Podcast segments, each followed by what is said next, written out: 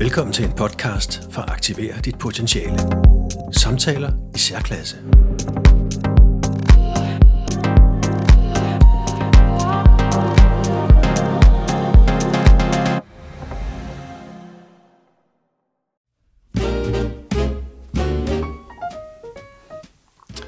Nils Albertsen, vi skal til et nyt afsnit, og øh, jeg vil egentlig gerne overlade det til dig selv og præsentere det, som du vil. Ja. Øh, I dag der skal vi snakke om, hvad der skete for mig, efter at jeg for cirka 5 år, 5-6 år siden blev skilt. Samtidig med, at jeg fik nogle fysiske udfordringer af helbredsmæssig karakter, som gjorde, at der var brug for, for hjælp, han har sagt. Og det fik jeg af to gode venner, jeg har. Den ene er min søn, og den anden øh, øh, er en god ven af min søn, som også er blevet min ven. De blev opmærksom på, at jeg var røget ned i et hul, og at jeg havde brug for hjælp. Og de enedes om, at de ville gøre noget for at, at hjælpe den gamle på højkant igen. Og det, det, det skal handle om, hvordan det foregik øh, i det, vi skal snakke om i dag. Ja. Og det kan være, at vi skulle øh, trække det lidt baglæns, fordi at det er jo netop øh, også en podcast, vi har lavet øh, tidligere, som hed Den Gamle Sure Mand. Øh, det kan være, du lige vil rise op, hvad det egentlig var, der, der gjorde, at du har, vi har brug for at lave den her podcast i dag. Ja, jeg var som sagt i et hul, og var i en situation, hvor jeg havde meget svært ved at få øje på et godt og sundt og indholdsrigt øh, liv for mig. Jeg er 82 år gammel, øh, og jeg havde på mange områder indtryk af, at det, jeg lige havde gennemlevet, det var, øh, hvad jeg, man kunne kalde sidste skud i bøssen at øh, jeg havde nået en alder, hvor der ikke var så forfærdeligt meget at glæde sig til. Og det betød, at jeg henfaldt i mismod og passivitet, og øh, at jeg ikke gjorde, hvad jeg egentlig burde gøre for at få lavet om på de ting. Det skal man samtidig have hjælp til, det skulle jeg i hvert fald. Øh, så det kom i stand øh, i forlængelse af at forsøge på at få mit ægteskab til at fortsætte, øh, at i, i forlængelse af, at det, at det blev opgivet, det opgav min, min eks og jeg, øh, så var det, øh, at min søn og hans gode ven fik øje på, øh, at, at der skulle gøres noget ved det. Og det skete ved, at vi havde øh, gode timelange samtaler, ikke alle tre, men mig og en af dem, øh, sådan nærmest på skift, og det var samtaler, der fandt sted med måske 14 dages mellemrum, og hvor der ikke var nogen egentlig koordination imellem øh, den gode Stig og den gode Morten. Øh, Øh, de, havde, de kørte ikke hver sit spor, fordi de havde samme opfattelse af, hvad det var for en situation, jeg var i, og derfor var der også så nogenlunde den samme medicin, som de foreslog mig. Og det forløb fik mig til at indse, at der var masser af gode muligheder for mig for at få fyldt min tilværelse op med ting, der absolut gjorde det til et liv, der var værd at leve. Ja. Og da, da du ligesom, måske gætter jeg bare på et tidspunkt, var, var på, den, på den anden side, eller hvad man nu skal kalde det, så, så, så vedtog I at lave en, en form for plan for fremtiden? Ja, altså der, det startede jo med at prøve at få et overblik over, hvad, hvad der var sket, og hvad det var, der førte til, at jeg sad i den situation, jeg sad i. Og det brugte vi jo nogle, nogle tid på, og fik klarhed over det. Øh, øh, Derefter så beskrev vi den situation, som jeg var i, og det vil sige, prøv på at beskrive det udgangspunkt, jeg havde for at komme videre.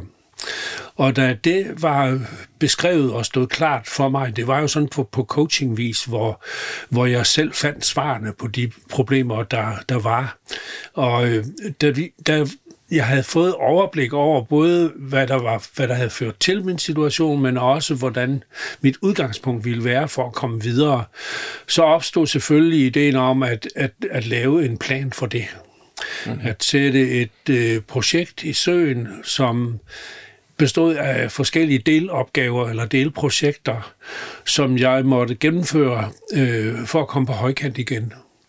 Og det resulterede i en, øh, en 5-6 øh, øh, små opgaver, som jeg besluttede mig for at arbejde med, og som jeg kunne øh, drøfte i løbet af den tid, der gik med at gennemføre det. Jeg havde så god lejlighed til at snakke med Stig eller Morten om, øh, hvad, hvad der skulle øh, øh, hvordan det gik, og hvad jeg kunne gøre, og hvor jeg havde øh, lavet fejl, eller gjort forkerte ting, eller undladt at gøre rigtige ting. Så jeg fik jo noget manuduktion øh, undervejs, og uden den manuduktion øh, ville jeg jo nok heller ikke øh, være havnet, hvor jeg er nu, øh, hvor jeg er et rigtig godt sted. Ja. Og, og sådan helt øh, lavpraktisk, vil du, øh, har, har du mod på at snakke om, hvad det var, der, hvad, hvad, hvad, hvad det var afsættet hvad, hvad handlede det om? Ja, afsættet var jo, at, at jeg havde forsømt nogle ting i ganske mange år. Øh, jeg havde for eksempel som en af de værste sønder, havde jeg overladt meget øh, initiativ til mine hustruer. Først min første hustru, som er mor til mine børn, og som jeg var gift med i 25 år frem til 1991. Men også øh, min seneste hustru, så, hvor, hvor ægteskabet ikke varede mere end 8, 8, 7, 8, 9 år, og hvor øh, og hvor jeg begik de samme fejl, overlod initiativer og opgaver øh, til, til hende, med det resultat, at jeg selv blev kørt ud på en slags sidespor. Jeg blev ikke kørt ud på en slags sidespor. Jeg parkerede mig selv mm-hmm. meget komfortabelt på et sidespor, hvor jeg var initiativforladt, og hvor jeg var gjorde mig selv uden indflydelse på de relationer, som jeg havde, og som jeg ikke på det tidspunkt var klar over, øh, i virkeligheden betyder, øh, jeg lige ved at sige alt. Ja. Øh, og det havde jeg forsømt. Og det øh, var noget af det, jeg besluttede mig til at gøre noget ved, og så kommer nærmer vi os altså den her indholdsfortegnelse til mit, mit projekt, ja. som har sådan en 5-6 hovedoverskrifter. Ja. Men det var en af hovedårsagerne til det. Udover det var jeg jo fysisk øh, øh, udfordret ved, at jeg havde sådan forskellige dårligdomme. Værst var min, min prostata, hvor jeg fik så tre såkaldte prostataskraldninger. Øh, godartede, men som øh, er er, øh, som ikke er så sjove. Øh, de var godartede, som sagt, øh, men de var med til at udfordre mig øh, helbredsmæssigt. Og det gjorde også, at jeg på det, fysisk, på det fysiske område iværks, iværksatte nogle ting, som gjorde, som gjorde mig i bedre form, øh, som hjalp mig også. Og de to, der hjalp mig, var, var rørende enige om, at det fysiske og det mentale i virkeligheden har meget stor indflydelse på hinanden, forstået på den måde, at den, det at være i fysisk god form, form gør i virkeligheden også en bedre til at øh, klare øh, de mentale udfordringer. Ja. At øh, sådan er det, og jeg tror på, det er rigtigt. Øh, så, så det forsøgte jeg at efterleve. Ja. Så det var også et, et punkt i, i, i planen. Så var der selvfølgelig forskellige andre omstændigheder, som øh, hører med til, til billedet af mig, og dem kan vi måske komme ind mm. på i, i forbindelse med at øh, snakke om, hvad, hvad de enkelte små opgaver indeholdt. Ja. Hvad udfordringerne var, som førte til, at der skulle være et kapitel i min udviklingsplan, der, ja. der hed det ene og det andet og det tredje. Ja. Og hvis vi så lige bevæger os tilbage igen til det, du kom fra, ja. som du gerne ville ud af, som vi jo har valgt at kalde den gamle surmand. Ja. Øhm, øh, vi har også vi har snakket om det i den tidligere podcast, men, men vil alle kunne komme ud af den rolle? Af, der er mange gode grunde til øh, og måske at fastholde sig selv i, i man siger, nu siger jeg bare en offerrolle, eller at man er i krise, og det er lidt svært det hele. Øh, er det noget, alle kan? Eller kræver det for eksempel Stig og Morten? Eller kræver det i virkeligheden 90% dig, for at kunne lave den øvelse? Fordi det lyder jo rigtigt, at man siger, jamen så, så kommer jeg i, i behandling hos de her mennesker, der gerne vil det bedste, og så vedtog vi sådan og sådan. Men øh, jeg er helt sikker på, at mange vil tænke, det kunne jeg også godt tænke mig, men jeg kan slet ikke se for mig, at jeg er i stand til det. Altså i mit, i mit tilfælde, der var både øh, Morten og Stig og jeg øh, nødvendige i forløbet. Uden, ja. uden dem og uden, uden mig var der ikke blevet, blevet noget ud af det. Men jeg tror, at, at mange af os har potentialet og mulighederne. Jeg tror til gengæld ikke, at forløbene vil blive sådan fuldstændig identiske. For mit vedkommende var der noget med, at de fik, det var dem, der fik øje på mig. Det var ikke mig, der fik øje på dem. Mm-hmm. Og i den virkelige verden ville det, hvis ikke jeg havde haft dem, så kan jeg være i tvivl om, om jeg havde været begavet nok til at indse, at jeg havde brug for en eller anden form for terapi. Og jeg ville måske også have haft svært ved at tage mig sammen til at opsøge den. Ja, for som du har beskrevet, så, så, så, så har du tendens til at, at, betragte verden i bagspejlet. Ja, det er jo noget af det, der er forskellen. Det er måske hoved, hovedforskellen imellem det at være ung og være gammel, at uh, unge mennesker har blikket rettet og opmærksomheden rettet fremad. Øh, blandt andet fordi de ikke har rigtig nogen fortid. Hvorimod ja. vi gamle har en hang til at øh, leve i fortiden, at have blikket stift rettet imod bagspejlet. Ja og at leve i fortiden. Nogle meget udpræget, og andre øh, blot som en, en, en, en mild overdrivelse. Men der, jeg tror bestemt, der er noget om snakken, der siger, at, at øh, det er forskellen imellem at være, være ung og være gammel. Så ja. det har noget af min gymnastik jo handlet om, det er at prøve på at få, få rettet blikket fremad, og at øh, indse, at der ligger mange øh, gode øh, ting og venter på mig forude. Ja, for eksempel, jeg holdt op med at snakke om mine sidste år. Ja. Jeg snakker om mine kommende år ja, i stedet for. Det synes jeg er mere konstruktivt. Ja. Øh, men jeg tror, som generelt, hvis vi snakker om det generelle plan, så kunne sure gamle mænd gøre meget mere for deres egen øh, velvære, for eget velvære og, og, og deres egen gode fremtid, end de gør. Mm-hmm. Altså, vi overser nogle ting, og vi er som mænd ikke nær så gode til at håndtere øh, udfordringer, som, øh, som kvinder er.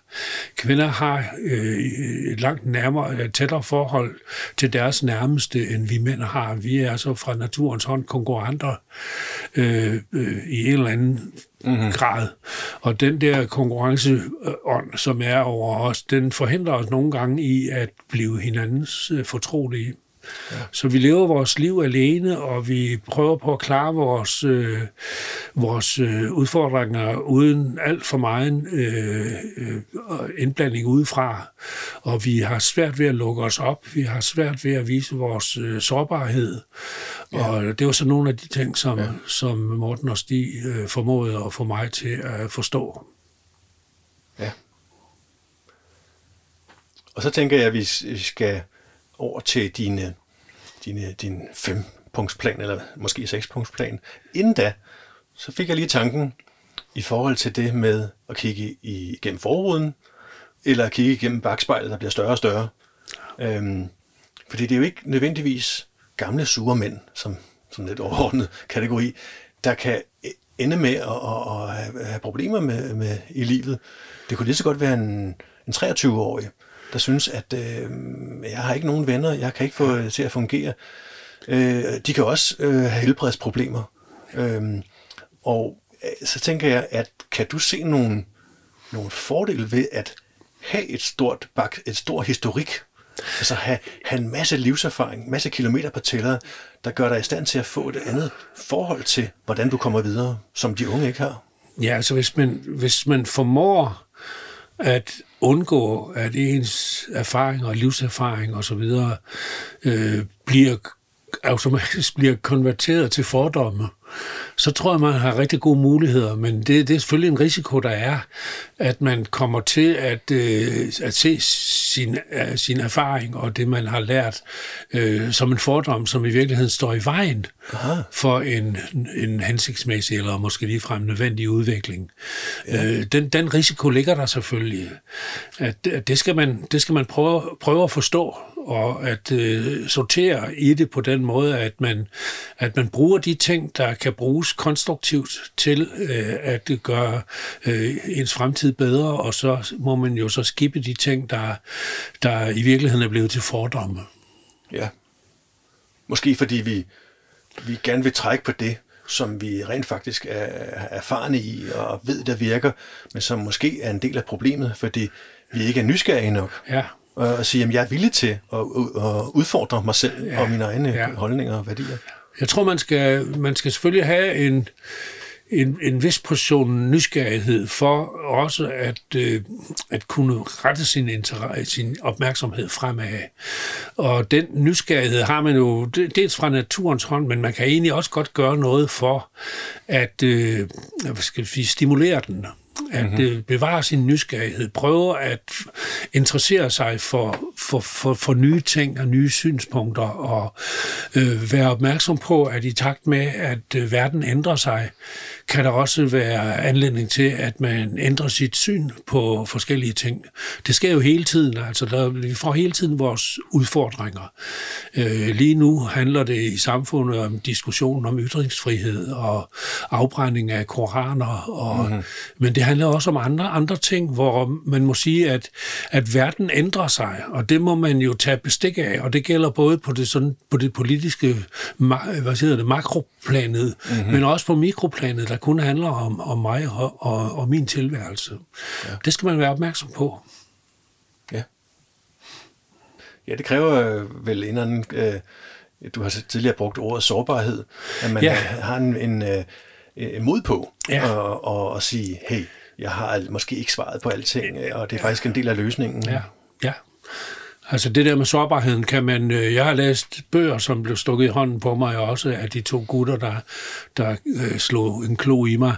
Øh, læst kloge bøger, som jeg fik forstand af og forståelse af, og hvor jeg, og som, hvad skal vi sige, øh, befriede de to også for at bruge lang tid på at forklare mig visse ting, så stak de mig i stedet for en bog og sige, og med besked om at kunne, kunne du ikke lige læse den, og så lade os snakke sammen bagefter om det. Mm-hmm. Øh, og det er jo også noget, der kan bruges, og det kan bruges af enhver. Men man skal være åben over for det, og hvis er, er man ikke det, så er det, så, så, så er man fortabt. Ja. Uanset hvad ja. livssituation ja, eller alder? Ja. Eller... Der er ikke nogen, der kan... Der er, ja, det lyder måske forkert. Der er ikke nogen, der kan redde dig. Altså, du er selv hovedpersonen i den redningsplan, som, ja. som du måtte have brug for. Den kan ikke udliciteres. Den, det, det kan ikke udliciteres eller uddelegeres. den går ikke. Ja. ja, meget god mening. Ja, ja. Og så er vi henne ved, ved øh, den her planen. Ja. Og den, den med, vi har været inde på det allerede, men kan du fortælle lidt mere om, om hvad, hvad det her med de nære relationer, opbygge ja. nære relationer, hvad det, hvad ja. det gør forskel? Altså, der var en, et, et af de første, måske det allerførste område, det var, at jeg ville have gavn af at styrke min relation til mine nærmeste. Og mine nærmeste er mine to børn. Øh, jeg har en søn, der bor i København, og så har jeg en datter, der bor i Arizona. Og det er lige lovligt langt væk, men der er heldigvis noget, der hedder, der hedder øh, FaceTime og, og, ja. og så videre, så man kan snakke sammen i timevis. Øh, men jeg indså, at min relation til dem var mere, altså det, jeg, jeg beskriver det selv ved, at jeg, jeg følte mig dengang som mere som en passager i familien, end jeg følte mig som et besætningsmedlem. Og den der følelse af at være besætningsmedlem er langt mere engagerende end blot at være en af passagererne. Og derfor i gang satte jeg et lille projekt, der handlede om at komme tættere på mine børn og mine børnebørn, og måske snart mine oldebørn. Øh, det handlede om at komme tæt på dem og få ting i gang mellem dem og mig, som var mere nære og mere engagerende og mere ansvarsfulde, end det var. Og det gælder faktisk alle de der, eller begge de to generationer, navnlig mine børn, men selvfølgelig også mine børnebørn, og i øvrigt også mine sviger, mine sviger og min sviger datter. At det galt de to familier, og det er øh, i allerhøjeste grad øh, lykkedes, må jeg sige. Jeg har fået en anden indgang til dem. Jeg har fået et andet liv sammen med dem. Øh, jeg får opgaver af dem, lige så vel som de får opgaver af mig, og vi har ting sammen, som vi ikke havde tidligere. Jeg snakker med mine børnebørn. Jeg har et voksen barnebarn, som er sidst i 20'erne, og så har jeg to mindre børnebørn, mm-hmm. de er alle tre i København, som jeg har noget andet sammen med, og på samme måde i, i øh, USA, hvor jeg har to voksne børnebørn. Dem snakker jeg med og har at gøre med om, om andre ting, end jeg havde tidligere. Og det er berigende for mig, og de siger selv, øh, at de har glæde af det også. Og det ja. tror jeg på er rigtigt. Øh, øh, det, er en, det er ikke en afsluttet opgave, for det er sådan en opgave, der aldrig afsluttes. Det er en everlasting øh, opgave, som handler om at øh, både at vedligeholde, men også at udbygge. At vedligeholde er jo ofte ikke nok til, at, øh, at noget øh, bevarer sin, sin kvalitet. En gang imellem skal der også noget fornyelse til, og det prøver vi på at finde, og jeg bruges af dem øh, på en anden måde, end jeg gjorde tidligere. Jeg hjælper mit barnebarn i, i København, den voksne af dem, har jeg i hans læsetid øh, hjulpet med at læse korrektur på hans opgaver, og på også at komme med input til ham om, hvor jeg øh, måske øh, e-, enten måske kan være en, uenig med ham i hans opgaveløsninger, øh, men også andre steder, hvor jeg måske prøver at få øje på fænomener, han ikke selv har fået øje på i, i sin opgaveløsning, og det sætter han stor pris på. Øh, så vi har haft godt samspil øh, på det område, og det er sådan et eksempel på, øh, gode øh, opgaver, som kan bidrage øh, både for ham og for mig. Vi har begge to øh, stor fornøjelse af det. Ja. Så det med nære relationer, er der ligesom sådan en, øh, er der sådan en lille øh, ingrediensliste? Øh, nu har du været inde på det med, at, at der, der skal noget fokus på det, for det første. Ikke? Øh, at du vil gerne være besætningsmedlem frem for passager. Ja. Og så skal der også noget, noget praktisk handling på, på fordi så, så sker det rent faktisk. Nej. Er, der, er der et element af, at det også kræver noget, øh, noget træning i at, at at være god til nære relationer begge veje, altså sådan at man også, altså jeg forestiller mig den her, nu er det ikke dig, jeg taler om, men den der øh, sådan en træmand, du ved, en, der ikke rigtig lytter, en, der ikke rigtig forstår. Øh, og, og det hjælper ikke meget, at de så siger, nu hjælper jeg dig med lektier her, lille ven. Øh, og så har vi rigtig gode nære relationer. Men kræver det også, at man, øh, at man, man træner det? Og, og virkelig øh, altså, udfordrer sig selv og siger, hvad skal der til for, at jeg egentlig er en nær relation til andre? Ja, jeg tror, der, der skal øh, en god ting, som vi fik lagt ind i det, det var den der gensidighed, som lå i det. Og som var, at øh, jeg for det første stod til søs og fortalte om, at jeg havde planer om at få andre, øh, altså få en anden relation til dem. Og det var jeg åben om, og det er jo øh, i en eller anden forstand også at, øh, at lukke op for sin egen øh, sårbarhed. Jeg har brug for at have et andet forhold til jer. Og jeg agter at øh, på, på den ene side at, øh, at gøre nogle ting anderledes, og jeg inviterer samtidig også jer til at, øh, at bruge mig øh, på områder, hvor I ikke har brugt mig tidligere.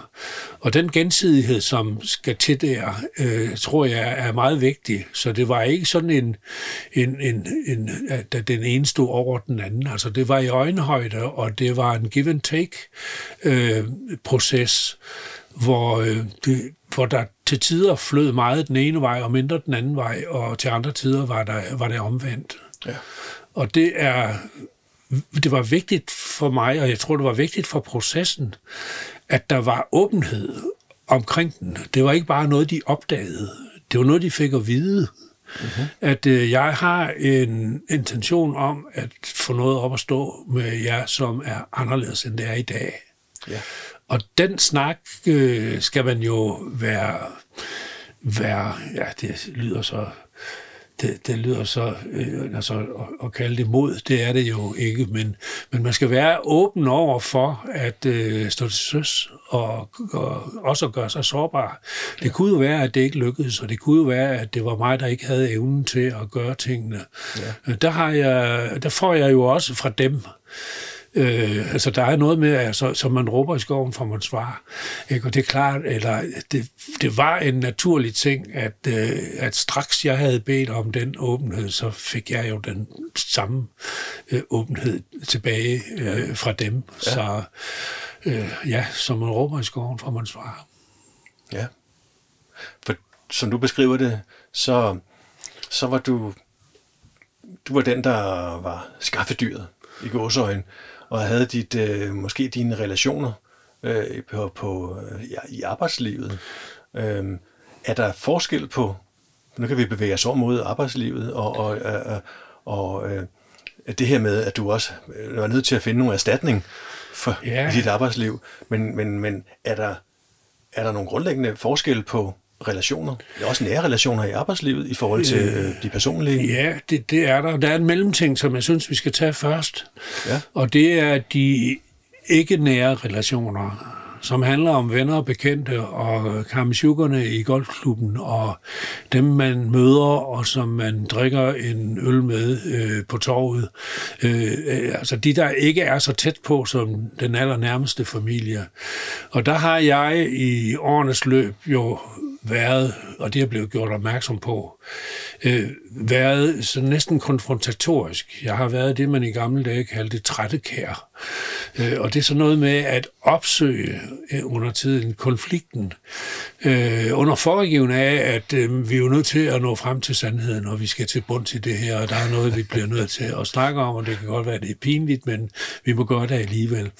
Og den øh, kantethed, som jeg havde, den blev jeg jo gjort opmærksom på, at den er ikke altid lige hensigtsmæssig.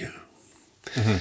Øh, jeg tror selv på, og det kan vi komme tilbage til en anden gang, at den har lidt at gøre med, at jeg er sønderjyde, og har levet og opvokset, vokset op i grænselandet med de nationale modsætninger, der gjorde, at man enten var det ene eller det andet. Det der med midt imellem, det var der ikke noget, der hed. mm-hmm. Så, så øh, det, det tror jeg er et præg, jeg, jeg har, om ikke andet, så i hvert fald fået styrket øh, i den del af landet, jeg, bo, jeg boede i. Men jeg satte mig også for, at jeg over for disse ikke helt nære relationer ville prøve, om jeg kunne øh, øh, få en, en, en mindre øh, dramatisk øh, øh, hvad skal vi sige, en proces i gang med dem. Og det har jeg faktisk gjort, og jeg har også øh, fra fra nogle af dem fået kvittering for det ved at få øh, udsagn, der siger, at det er sjovt, at der er sket et eller andet. Og det har jeg faktisk hørt øh, direkte sagt, som jeg nu refererer det. Ikke? Der sker, hvad fanden sker der med dig? Øh, du er meget nemmere, eller, og så videre. Så, ja. så min beslutning om at gøre noget ved det har faktisk øh, virket. Ja. Det er jo godt. Og det var også, det var også en af mine, en af mine små, en af mine små projekter. Ja. Det vil jeg gøre noget ved. Og når du kalder dem små projekter, er det så små projekter, eller er det i virkeligheden noget, der virkelig kræver en dyb indånding i lang tid? Der er jo begge dele. Altså, det, det er jo en... Det var en del af en større plan, og den større plan, som vi nu skal snakke igennem, den skal jo hænge sammen, om jeg så må sige. Og det siger, det hænger jo sammen på den måde, at de forskellige opgaver øh, har også en interaktion med hinanden. Og det er klart, at mine forsøg på at få en bedre relation til mine nærmeste, at noget af den medicin, der skal til der, er jo den samme medicin, som skal til, når man arbejder med sine lidt fjernere ja. øh, relationer. Og det er klart, der er, der, der er jo en sammenhæng, og der er også sammenhæng til, til noget af det, vi skal snakke om øh, efterfølgende ja. her. Så. Ja, fordi så er vi over i, i en, en anden opgave, du har omkring det der med ja. at finde erstatninger for, ja. for dine altså, kunder og, og dit arbejdsliv. Da jeg blev 70, besluttede jeg mig for, at nu ville jeg øh, slutte mit arbejdsliv og være pensionist. Og det lyder jo som om, at øh, der er mange, der nærmest ønsker ind til lykke og siger, nu får du dejlig, øh, rigtig god tid til rigtig mange ting, og tillykke med det, og med store forventninger. Og i virkeligheden er det en af de største og vanskeligste udfordringer, som en mand med et godt arbejdsliv kan blive udsat for det er det der ophør af et arbejdsliv, som øh, for mig har fyldt kolossalt meget. Jeg har haft et meget rigt arbejdsliv, og har haft øh, lejlighed til at praktisere og gøre ting, som de færreste har fået lov til, altså udfolde mig, også som iværksætter, men også som ansat i virksomheder.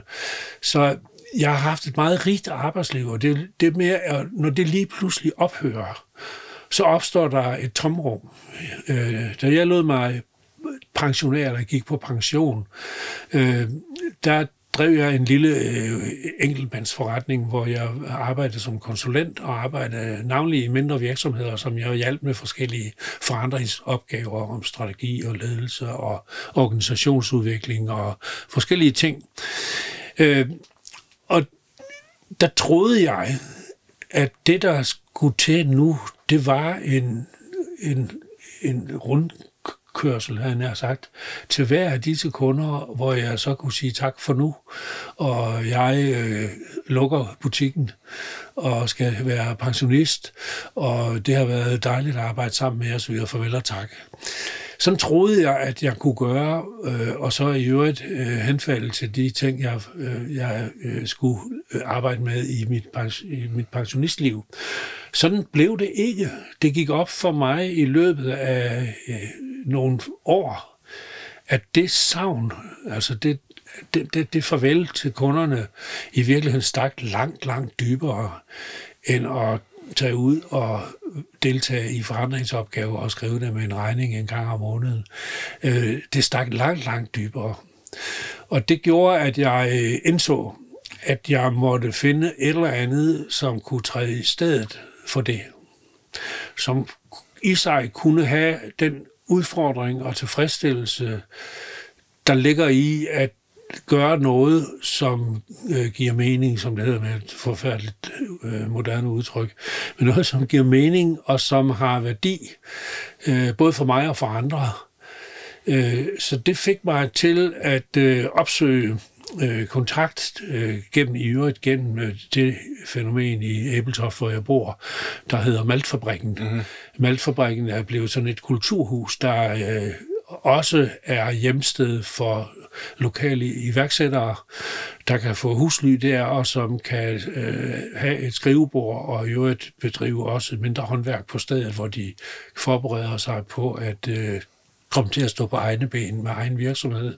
Dem kontaktede jeg med et tilbud om, at disse iværksættere øh, gratis kunne bruge mig som sparringspartner. Med den erfaring, jeg har også selv som iværksætter, men også i anden, anden sammenhæng.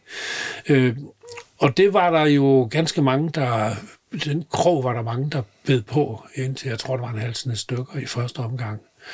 Og det var et forløb, der, der indebar, at vi holdt, ja, at jeg med dem enkeltvis kunne holde øh, et, to, tre, fire timer lange møder, hvor vi drøftede den virksomhed, som de var i gang med at starte op, og de udfordringer, der var, de forandringer, der skulle til, de formalier, der skulle på plads, øh, hvad der skulle foregå rent produktudviklingsmæssigt og produktionsmæssigt og salgsmæssigt og administrativt, økonomisk osv.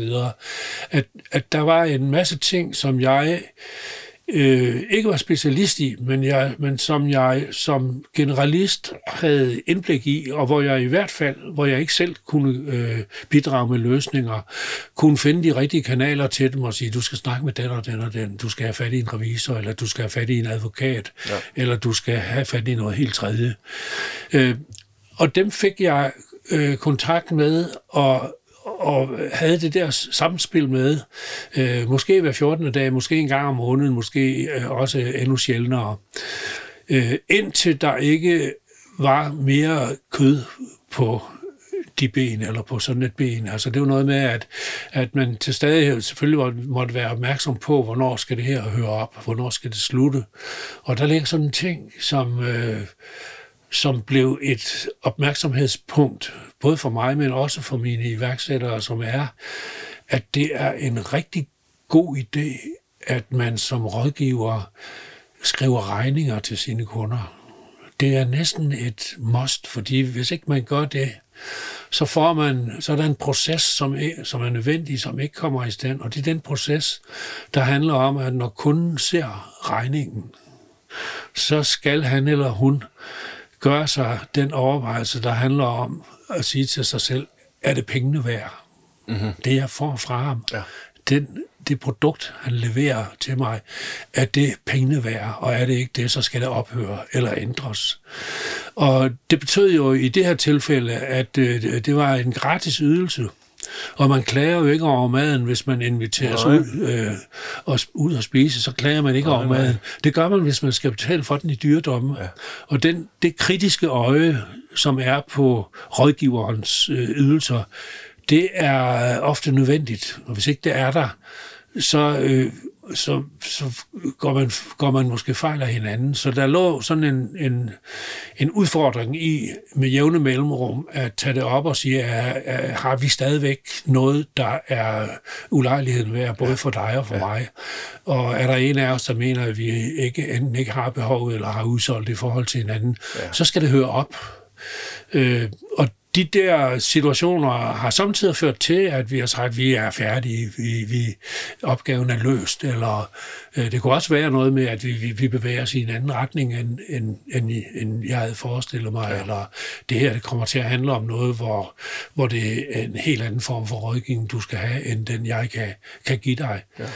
Men den basale rådgivning, der ligger i at fortælle eller at snakke med folk om, hvordan de bærer sig ad med at stavle deres egen virksomhed på benene, det har jeg selv, det har jeg selv prøvet. Ja. Og jeg øh, ved derfor lidt om, hvad, hvad, hvad det handler om. Så jeg fik den, øh, eller de relationer op at stå, de kører stadigvæk. Jeg har, øh, nu har jeg en sådan 4-5 øh, øh, af de iværksættere, som jeg mødes med jævnligt. Nogle gange kan det blive ofte. Lige nu har jeg en, jeg mødes med faktisk næsten ugenligt. Øh, fordi der er noget presserende, som vi, mm. som vi snakker om. Og i andre tilfælde kan der gå et par måneder eller tre, hvor vi så tager kontakt og siger, hun går det. Og og så er svaret meget tit, ja, vi, vi, vi bør faktisk ses. Kan du, kan du i næste uge? Ja. Og så finder vi et tidspunkt, hvor vi, hvor vi bruger nogle timer sammen. Ja. Og det er rigtig, rigtig berigende for mig. Jeg har mindst lige så stor fornøjelse af det, som mine øh, iværksættere. Eller sagt på en måde, hvis de har lige så meget fornøjelse af det, som jeg har, så er det virkelig godt givet ud. Øh. Så, så det er faktisk lykkes allerede ja. med, med det projekt, ja. og, og erstatte det, du fik i arbejdslivet og, ja. og øh, af, af oplevelser og gode oplevelser ja. og relationer og sådan ja. noget, med der, noget, der er mindst lige så værdifuldt. Ja, der er, der er en anden ting i det også, og det er, at øh, vi har tidligere snakket om de, der, om de tre liv. Ja. Og de tre liv, man har og skal tage vare på, når man er i et parforhold, som jeg er, kommer vi tilbage til det er jo dels ens eget liv, og så er det din partners liv, og så er det det fælles liv, man har sammen. Og det liv, som er mit, det er min partner tilskuer til. Og hvis ikke hun øh, anerkender og måske ligefrem øh, beundrer, det lyder så højtidligt, men, men hvis ikke hun bryder sig om det liv, jeg har som mit eget, og som jeg fylder med de aktiviteter, som jeg synes er de rigtige, og som hun som sagt er tilskuer til, hvis ikke, hvis ikke det fungerer på en måde, som gør, at hun siger, ham vil jeg leve mit liv sammen med, så går det i stykker på et eller andet tidspunkt. Måske forlader hun mig, eller i hvert fald det, det kan være, det tørrer ud. Og der ligger arbejdslivet som et et indhold i det der mit liv, som meget ofte giver anledning til partnerens beundring eller accept eller anerkendelse. Mm-hmm. Og det er, hvad jeg har oplevet i mit arbejdsliv. Og det skal jo erstattes af noget, som ikke bare er at spille golf eller øh, sidde med sin iPad. Så, så der ligger en udfordring i at finde et livsindhold, som stadigvæk for ens partner fylder tilstrækkeligt og har en kvalitet og en vægtfylde, som, øh, som hun synes er passende. Og gør hun ikke ja. det, så er der risiko for, for at hun, at hun øh, ja, øh, i værste konsekvens forlader en. Så det var, ja. det, var, øh, det var også et bidrag til at få den balance omkring de der tre liv til at øh, fortsætte. Ja, fordi det er vel egentlig en af dine øh, punkter på listen, ikke? Altså det med, at du rent faktisk også har et nyt parforhold, og at, at du er ja. opmærksom på det med de tre liv, ja. at der er noget, der skal, ja skal fungere der. Ja, jeg var øh, en af mine opgaver, eller min indgang til snakken med Morten og Stig, var jo også, at jeg havde en klar fornemmelse af, at øh, dette forliste ægteskab, som fandt sted i, en, altså, hvor jeg var øh, i midten af 70'erne, at det var øh, sidste skud i bøssen, at det var min sidste chance for at, at få et liv i et parforhold, der kunne vare, hvad skal vi sige, tiden ud, som det hedder i boksesproget øh, hvor man også går tiden ud, hvis man holder alle de 10 omgange. At, at det havde jeg sådan fornemmelsen af, at, at, at det, var, det var min sidste chance for at få det. Og det forklarede de mig øh, og fik mig til at, at forstå og indse, at, øh, at der tog jeg fejl. Og så skete der sådan forskellige ting, som førte til, at, øh, at, øh, at jeg faktisk tog fejl og fik en relation til en kæreste, som jeg har nu, og det er sådan lige ved at have fem års jubilæum.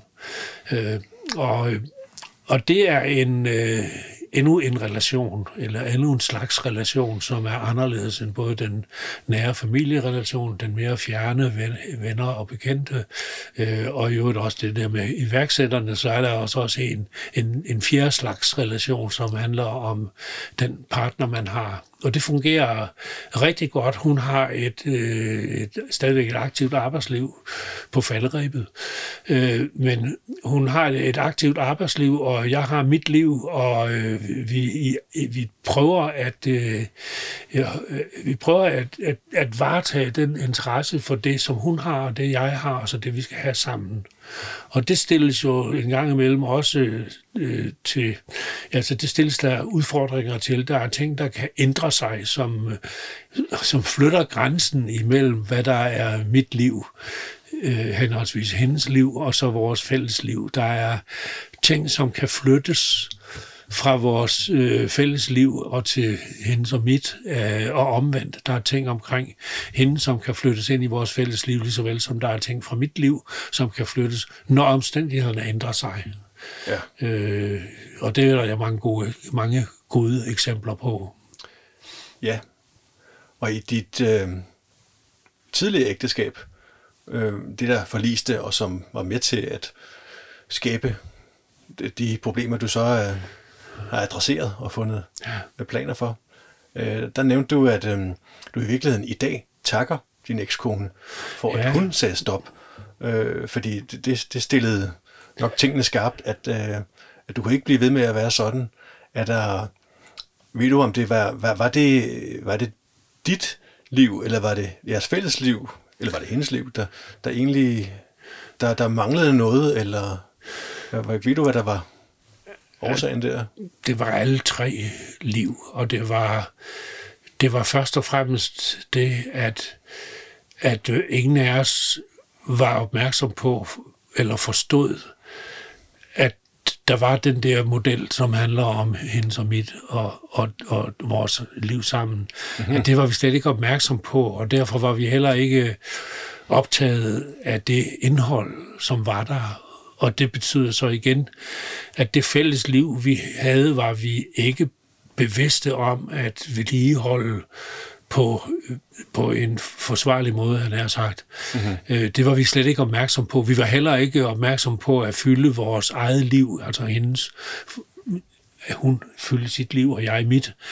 Øh, slet ikke opmærksom på, at der lå en vigtig opgave i at, at sammensætte et liv, som den anden kan se øh, en idé i at tilslutte sig, at, at det er ham, jeg skal være sammen med. Og mit liv blev tomt, fordi, øh, blandt andet fordi jeg ikke øh, fandt nogen erstatning for de der gode relationer og de der gode, gode positive historier, jeg øh, kunne fortælle om, hvad der foregik ude hos mine kunder, og som, som jeg var en del af. Ja. Øh, det, det overså vi, og hun gjorde jo selvfølgelig det samme om, omkring sit liv. Så vores liv hver især, hende som mit, blev, hvad skal vi sige, blev mere indholdsløst. Og det samme skete egentlig med vores øh, fælles, øh, fælles liv. Og det ja. var det, som øh, Stig og Morten gjorde, gjorde mig opmærksom på, at, at der er noget, som du har forsømt, og det er noget, som det er tvingende nødvendigt, at du prøver at, at gøre anderledes, for hvis ikke du gør det, så er vejen frem øh, meget stenet. Ja. Ikke? Øh, så det besluttede jeg mig for, at, at, at det skulle laves om på. Ja, for, og, og det ved du bedst, men jeg ser for mig, at, at hun var den, der, der sørgede for relationerne, Ja. og det, der egentlig var vigtigt, Ja. men som du måske overså, Ja. fordi du havde så travlt med Ja. arbejdslivet, og dine også relationer derude. Øh, og, og når det så ikke fungerer længere, så, så tog hun sådan set hele det, det univers med sig Ja. af, af de stærke relationer og Ja. nære relationer. Øhm, både sit eget, sit eget liv, Ja. men også jeres fælles liv, Ja. som du koblede dig på. Ja, Øh, og så stod du der ja.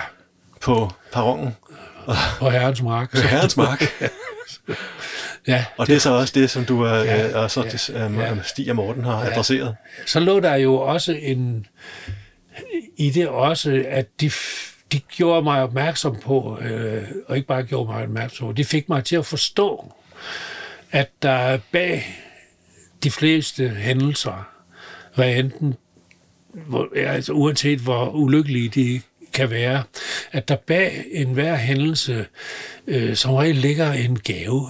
Mm-hmm. En gave, som man samtidig selv skal grave frem, og som man øh, kan overse meget nemt, men som hvis man er opmærksom på den, så vil den jo kunne være med til at give håb om, at, at øh, der er ting, der kan træde i stedet for det, der nu går i stykker, og som i virkeligheden måske kan overstråle, øh, øh, hvad skal vi sige, tabet af det, der gik i stykker. Og det galt for eksempel for altså min skilsmisse, min anden skilsmisse, var altså fremstår for mig nu som en gave.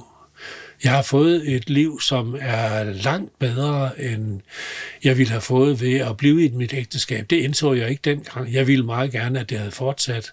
Og jeg er bum sikker på, at øh, min eks, altså at hun øh, også ser det på samme måde. At hun har uden tvivl fået et langt bedre liv, end det hun øh, havde sammen med mig, og det, som hun så i fremtiden øh, sammen med mig.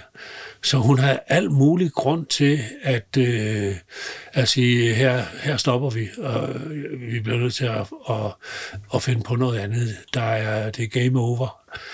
Ja. Øh, og det blev så, det udviklede sig jo så til øh, den gave, det blevet for mig, hvor jeg for ingenting i verden ville, ville bytte med min, øh, min, min nuværende, øh, mit nuværende liv øh, med, det, med det fortidige. Jeg har et langt bedre liv, ja. Meget, meget bedre indhold, og, og øh, ja, Så der er noget om snakken. Ja, absolut. Det, det er ikke noget, man, Absolut. man siger til en, der er nede, at ja, du, øh, der kommer en gave, du kan Ja, prøve altså, at der se gaven i det. en langt dybere sandhed i det her med, at der er ikke noget, der er så skidt, at det ikke er godt for noget. Aha. Øh, at det er en, det, det, det lyder som en talemåde. Det er mere end en talemåde. Øh, det er jeg et levende bevis for, synes jeg. Men det kræver noget. Det kommer ikke Ja, af sig selv. det Det, er ikke kommer sådan, ikke at af sig selv. gaven Nej, bliver nej, øh, nej. leveret. Nej, der kommer, ja, det er kun lommeul, der opstår af sig selv. Ja. Øh, sådan noget der, det skal opsøges, og det skal dyrkes, og der skal sættes øh, vilje bagved det. En gang imellem også kompetence, det vil sige evnen til at, få, at gøre noget ved det. Og der var jeg jo meget, meget heldig, at jeg fik øh, kvalificeret øh, hjælp til at komme på, på sporet. Ja, og nu, øh, nu er du jo gammel konsulent. Ja, Hvis nu du skulle give øh, andre et råd, som ikke er så heldige, at have den kvalificerede hjælp, der for det første så dit behov, og for det andet var i stand til at hjælpe dig. Hvad kan man gøre, hvis man øh, ikke umiddelbart kender nogen? Altså det, det, det første trin er jo at indse og blive nysgerrig i forhold til, om man kunne forestille sig noget være anderledes, end det er. Mhm. Og hvis det ikke lykkes en at overbevise sig selv om, at der er måske ting, som du ikke får øje på, øh, som var værd at, at tage op. Øh, altså hvis ikke du har den øh, mekanisme i dig, så er det svært at forestille sig, at der kan komme nogen forbedring. Men har du en forestilling om, at du gerne vil noget andet end det, du sidder i, og at det ville være godt for dig, at, øh, at dit liv var anderledes, end det er, øh, så er det jo med at opsøge den hjælp, man kan få. Og jeg var jo smadret heldig øh, derved, at, at de to øh, fik, fik øje på mig. Det var dem, der samlede mig op. Det var ikke mig, der, øh, der henvendte mig til dem, dem og bad om hjælp. Mm-hmm. Øh, sådan er det, øh, jeg lige vil sige desværre, for, for de fleste af os. Altså, de fleste vil nok nødvendigvis indse, at de har brug for hjælp, hvorefter de må opsøge det. Ja. Øh, og det er der jo talrige muligheder for. Min, den hjælp, jeg fik, var vennetjenester. Øh, det var vennetjenester fra min søn, det var der også fra Morten, og vi har fået et venskab med hinanden gennem den proces som er givende for, rigtig givende for mig stadigvæk, og jeg tror også, de sætter pris på den, eller han, Morten er jo den udenforstående ven, hvor, min, hvor Stig er sønnen. Øh, men, men den omstændighed, at, at Morten var udenforstående, den, sådan er det ikke længere. Altså Morten og jeg er tæt på hinanden, og den nærhed, vi har i forhold til hinanden, den tror jeg ikke bare bliver vil fortsætte. Jeg tror, den vil vokse. Ja. Og så heldig er det jo ikke alle, der er. Nej. Øh, og det, det er nok vigtigt, men jeg tror til gengæld, at der er masser af gode kræfter, som vil være i stand til at hjælpe øh, gamle, sure mænd. Hvad enten de er, øh, de er måske ikke sure, de er bare gamle. Ja, øh, ja. Det kan også være, at de ikke er gamle, men bare, bare sure. sure. at, at i begge tilfælde tror jeg, eller i alle tre tilfælde, der tror jeg, at der er hjælp at hente. Og det er, det er noget med at indse, at det kan bruges, og så gøre noget ved det. Ja. Jeg lavede på et tidspunkt en podcast med en klog kvinde, der, øh, der snakkede om triggerpunkter. Øh, hvor, det, det, det er sådan en, øh, skal vi sige, det er en pendant til, til det der med at, at se gaven i, i noget, der måske ikke ligefrem forekommer som en gave. Hvor hun taler om, at, øh, at, at hvis der er noget, man er, der hisser en op for eksempel, noget, der rammer en, noget, man bliver fornærmet over, eller noget, man bliver ked af det af, eller noget, man bliver begejstret for, øh, det er sådan set ikke afgørende, om det er positivt eller negativt lavet, at så er det noget, der betyder noget for en. Og så allerede der ligger der en gave i det. Så hvis man nu tænker, jeg bliver godt nok vred over det her, jamen så ligger der et, et, et, en udviklingsmulighed, der siger, hvad er det, der gør, øh, at man så bliver vred eller utilfreds eller skuffet eller noget. Øh, og det kan bruges, som hun siger, til øh, som en affyringsrampe til, nå, hvad ligger der så bag det her? Er det i virkeligheden noget, der, der, der rammer noget inde i mig, som jeg føler mig, nu siger jeg bare, utilstrækkelig, eller, øh, eller, eller det, har jeg, det, det har jeg faktisk ikke styr på, eller hvad ved jeg, eller det kunne jeg godt tænke mig at blive bedre til, øh, eller det her, det fortæller jeg verden, at jeg er god til. Og alligevel kan jeg godt mærke, at det rammer et eller andet i mig, at jeg kunne blive meget bedre, fordi så god var jeg slet ikke. Øh, og, og, øh, og jeg tænker, at, at det her med, med, med, med at blive øh, at se gaven i, i, i, øh, i det svære, øh, og at bruge det som øh, springbræt til, at nu kan, jeg, nu kan jeg faktisk få et bedre liv, hvis jeg ellers tør. Ja. Øh, måske lukke, både lukke ja. op for andre, men også lukke op for mig selv. Og sige, jeg skal ikke bare være den her, der lukker mig inde og låser mig inde i, i sådan et, en borg med, her er, her er, du skal, ikke, du skal ikke komme for tæt på mig. For det kræver det vel, som jeg øh, næsten kan regne ud, at det kræver det, at hvis man skal have succes med at lave den proces, du er i gang med. Det er rigtigt. Og der er sådan en særlig ting, som jeg tror øh, betyder noget. Og det er, øh, som, som Peter Bastian så klogt skriver om, det er det her med, at han siger, du bestemmer ikke selv, hvad du møder på din vej. Men du bestemmer suverænt selv, hvordan du møder det. Og så tilføjer han, og hvis du vælger at, træffe, at trække offerkortet, så har du valgt den ynkeligste løsning af dem alle. Så, det, øh, så, så der er selvfølgelig nogle ting, som du, som du uafvendeligt vil møde på din vej, og som du bliver nødt til at forholde dig til. Mm-hmm. Øh, men den måde, du gør det på, ja. øh, det, er den der, det er det, der er det afgørende. Og du må for guds skyld ikke se dig selv som offer. Og det må du aldrig gøre, uanset hvor, hvor, forfærdelige, de, øh, hvor forfærdelige ting du bøder. Mm-hmm. Øh, jeg kan huske, at jeg læste litteratur også om, om koncentrationslejrfanger, som fortæller om, at lige præcis det ikke at se sig som offer, var det, der førte til, at de overlevede i en koncentrationslejr. Og jeg tror på, at det er så rigtigt, mm-hmm. øh, at, at, og at man skal gøre det til en, en fast leveregel øh, for sig selv, hvis, hvis man formår at gøre det. Og det skal forstås sådan øh, helt generelt. Altså, hvad nu hvis man bliver kørt ned?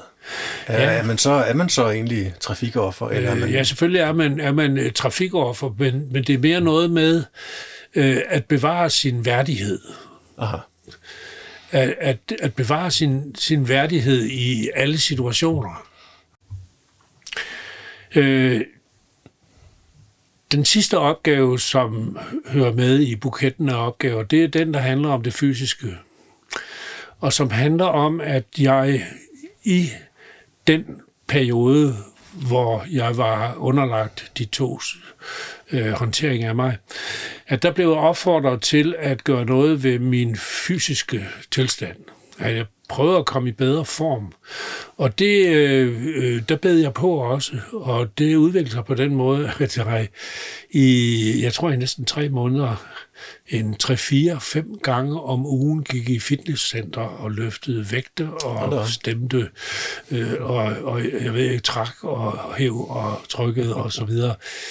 Og øh, det gjorde jeg, fordi de begge to hårdnakket hævdede, at ens fysiske tilstand i virkeligheden har en indflydelse på, hvordan man også øh, agerer øh, mentalt. Og en god fysisk form er en rigtig god forudsætning for, at man også kan komme videre med sine øh, mentale opgaver. Og det troede jeg på var rigtigt. Og vi er tilbage i det der med, at når, når kloge mennesker anbefaler øh, en noget, som, som man, man, fordi de, de gerne vil hjælpe en, så, så skal man øh, slå ørerne ud. Mm-hmm. Og det gjorde jeg, så jeg øh, øh, gik i fitnesscenter.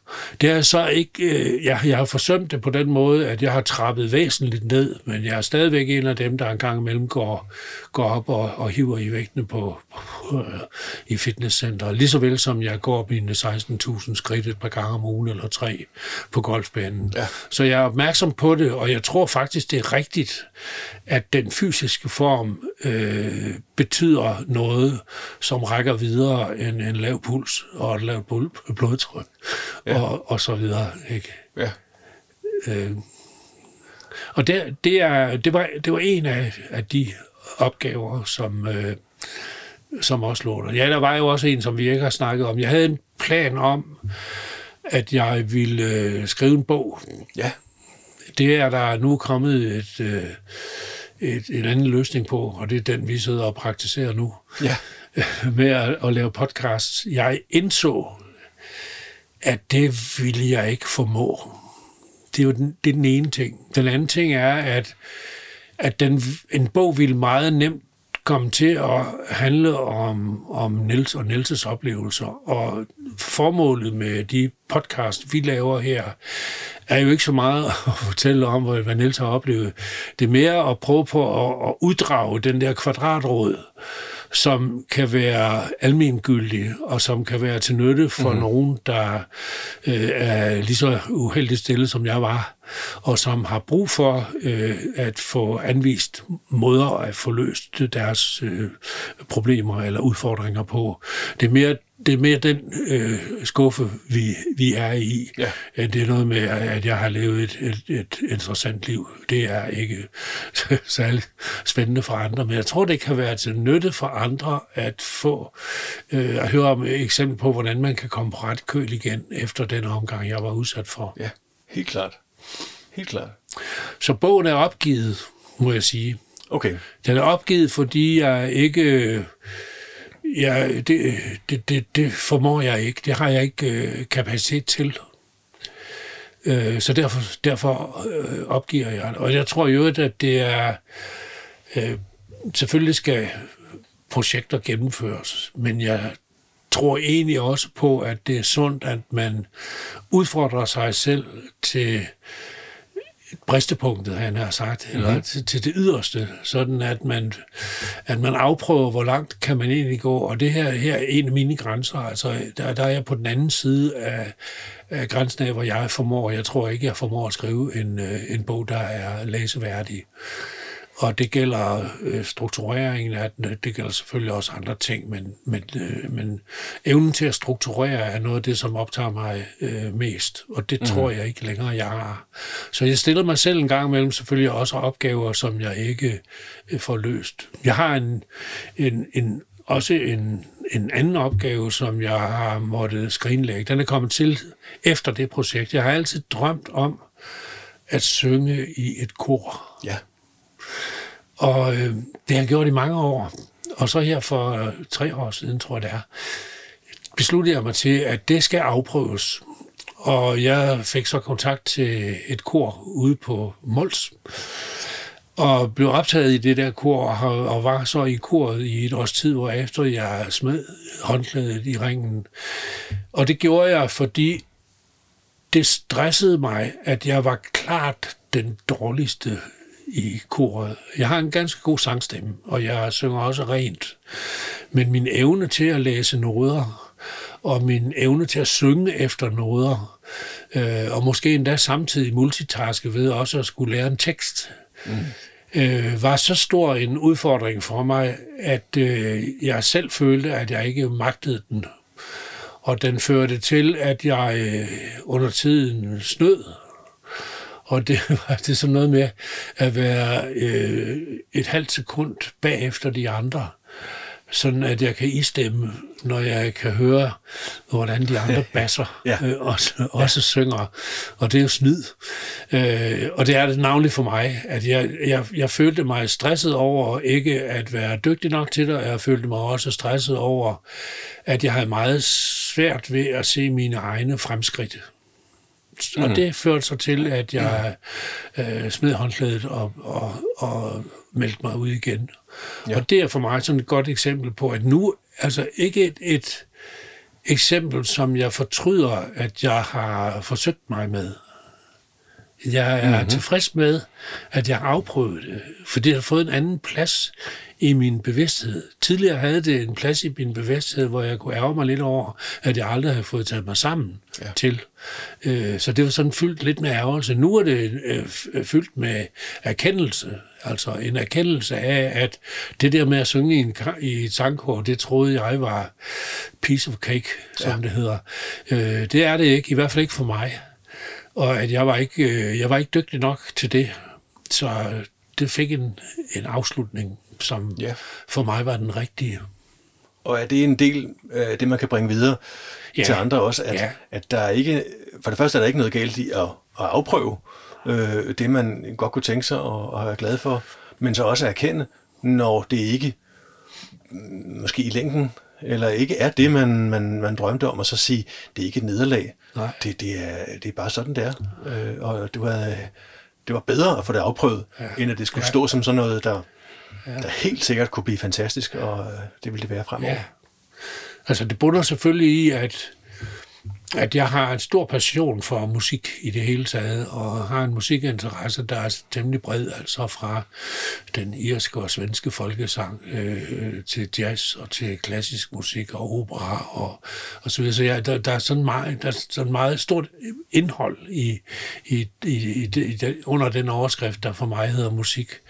Men den kommer til at fylde mindre og mindre, og det skyldes af min, min hørelse er på retur. Så, så meget på retur, at øh, jeg ikke længere har ret stor fornøjelse af at, at, at høre øh, radio eller øh, høre musik. Øh, mm-hmm. øh, så det, det er lidt, øh, det kan jeg ærge mig over, eller være, være lidt ked af, men, men sådan er det. Så må man finde andre ting, der, der ja. kan træde i stedet. Ja, ja netop. Herhen mod slutningen kunne jeg godt tænke mig lige at vende tilbage til det med, med bogen, ja. som var den her, jeg ved ikke, var det egentlig en opgave også, eller var det mere et, øh, en, en vision, du havde? Eller var det noget, som dine, dine konsulenter havde opfordret dig til? Altså, det var, det, det var en opgave for mig. Øh, det hører med til historien også, at jeg, jeg kan godt lide at skrive. Øh, jeg skriver meget.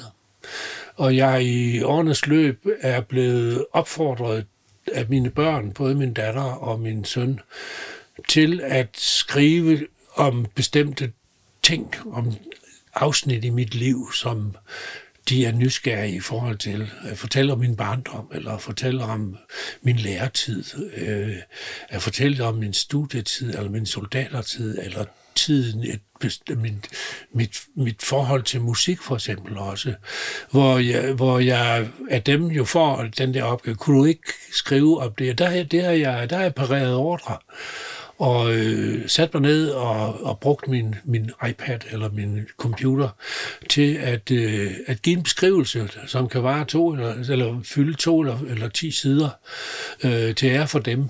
Og det er sådan næsten i forlængelse af det, at min øh, forestilling om at skrive en bog er blevet til. Altså noget med, kunne man ikke sammenfatte det i en bog, der øh, kunne være læseværdig, i hvert fald for ens nærmeste. Det har ikke så meget været drømmen om at komme til at stå på en hel masse reoler mm. rundt omkring. Øh, det har mere været noget med at at svare på, at adressere de ting, jeg skriver til mine nærmeste, i det her tilfælde mine to børn, som er meget nysgerrige i forhold til, til mit liv, og ja. ikke bare den del af mit liv, som ligger før deres øh, tilblivelse, men også mit syn på ting, vi har oplevet sammen, og som vi kan have en forskellig eller afvigende oplevelse af indholdet af, hvad, hvad det betød og hvad det var og så videre. Og der har mine, begge mine børn altid været dejligt nysgerrige. Mm-hmm. Øh, og det kan jeg godt lide. Jeg har altid svaret positivt på det, og øh, jeg kalder det selv at parere ordre. Altså det, det, det har jeg gjort med glæde. Blandt andet, fordi jeg godt kan lide at skrive. Ja. Så når du alligevel fandt ud af, at det skulle ikke være et bogformat, øhm, var, var hensigten med øh, bogen, øh, og nu, som nu blev til podcasts, øh, som jeg jo er taknemmelig for at, at være med i, øh, var der et, et øh, var det mest et, et element af noget øh, lidt selvterapi, eller var det altså over? Øh, og tage, hvad, blive, tingene bliver konkrete, når det bliver skrevet eller bliver sagt, eller var det mere øh, fortælling om sådan nogle konkrete hændelser i livet, der, der, der, der, var, der var ideen bag? Altså jeg har hele tiden været mest optaget af, og det er jeg også i, i forhold til det, du og jeg snakker sammen om, øh, mest optaget af de ting, der generelt kan være af interesse for andre end mig selv og mine nærmeste. Mm-hmm. Og det er sådan noget med at, at, at se øh, nogle muligheder for et eller andet, som andre kan have glæde af at øh, gå hen og gøre lige så, eller øh, hvor jeg kan være måske et eksempel på, hvordan man, hvordan man kan klare bestemte problemer. Ja. Det er den vej rundt, og i mindre grad en, en selvoptagethed af, at øh, det, jeg har oplevet, det er aldeles unikt. Ja. Det er det selvfølgelig, ja. men det er ikke sikkert, at det er lige interessant for alle andre, mm. end lige præcis mig, og måske mine børn. Nej, og så mit, mit, mit sidste spørgsmål, øh, fordi nu, nu har jeg jo dig i studiet her, øh, og øh, hvad, hvad øh, kunne du fortælle mig, hvad det giver dig, at vi laver de her podcasts? Ja, det giver mig, det giver mig den der øh, tilfredshedsfølelse af, at, øh, at jeg, jeg tror på, at jeg i nogle tilfælde får noget over bordet, som andre kan bruge. Mm-hmm.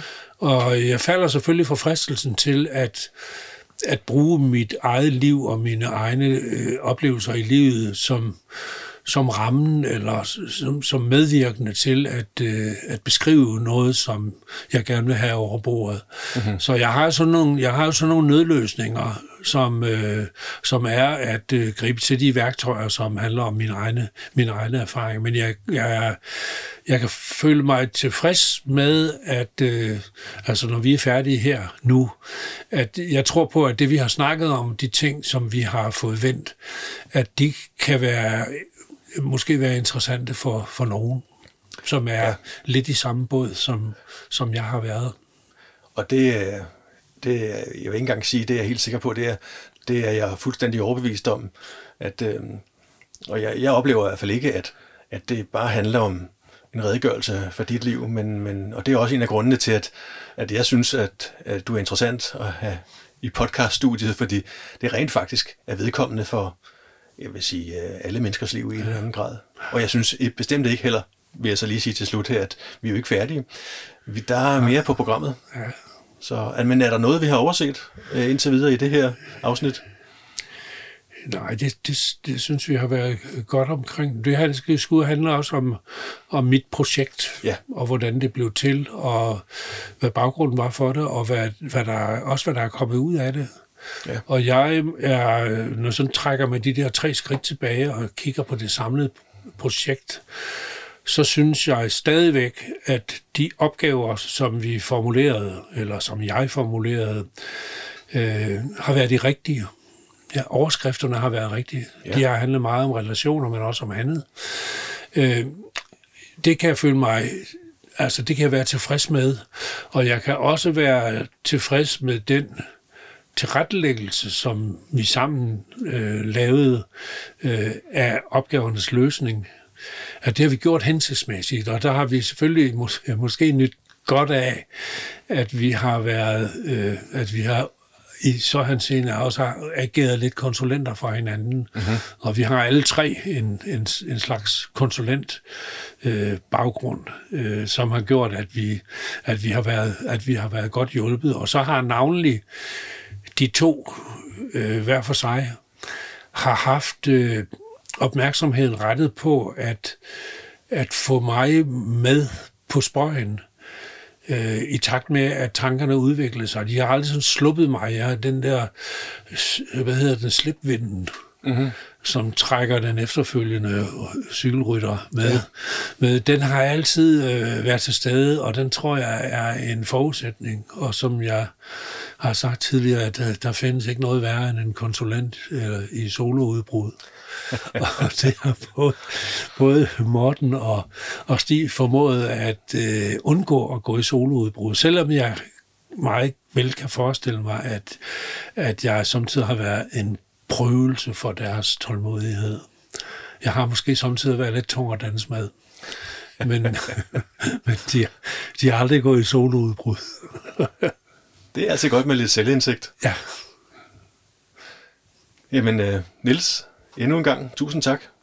Det er spændende. Selv tak. Og øh, det lægger op til noget mere.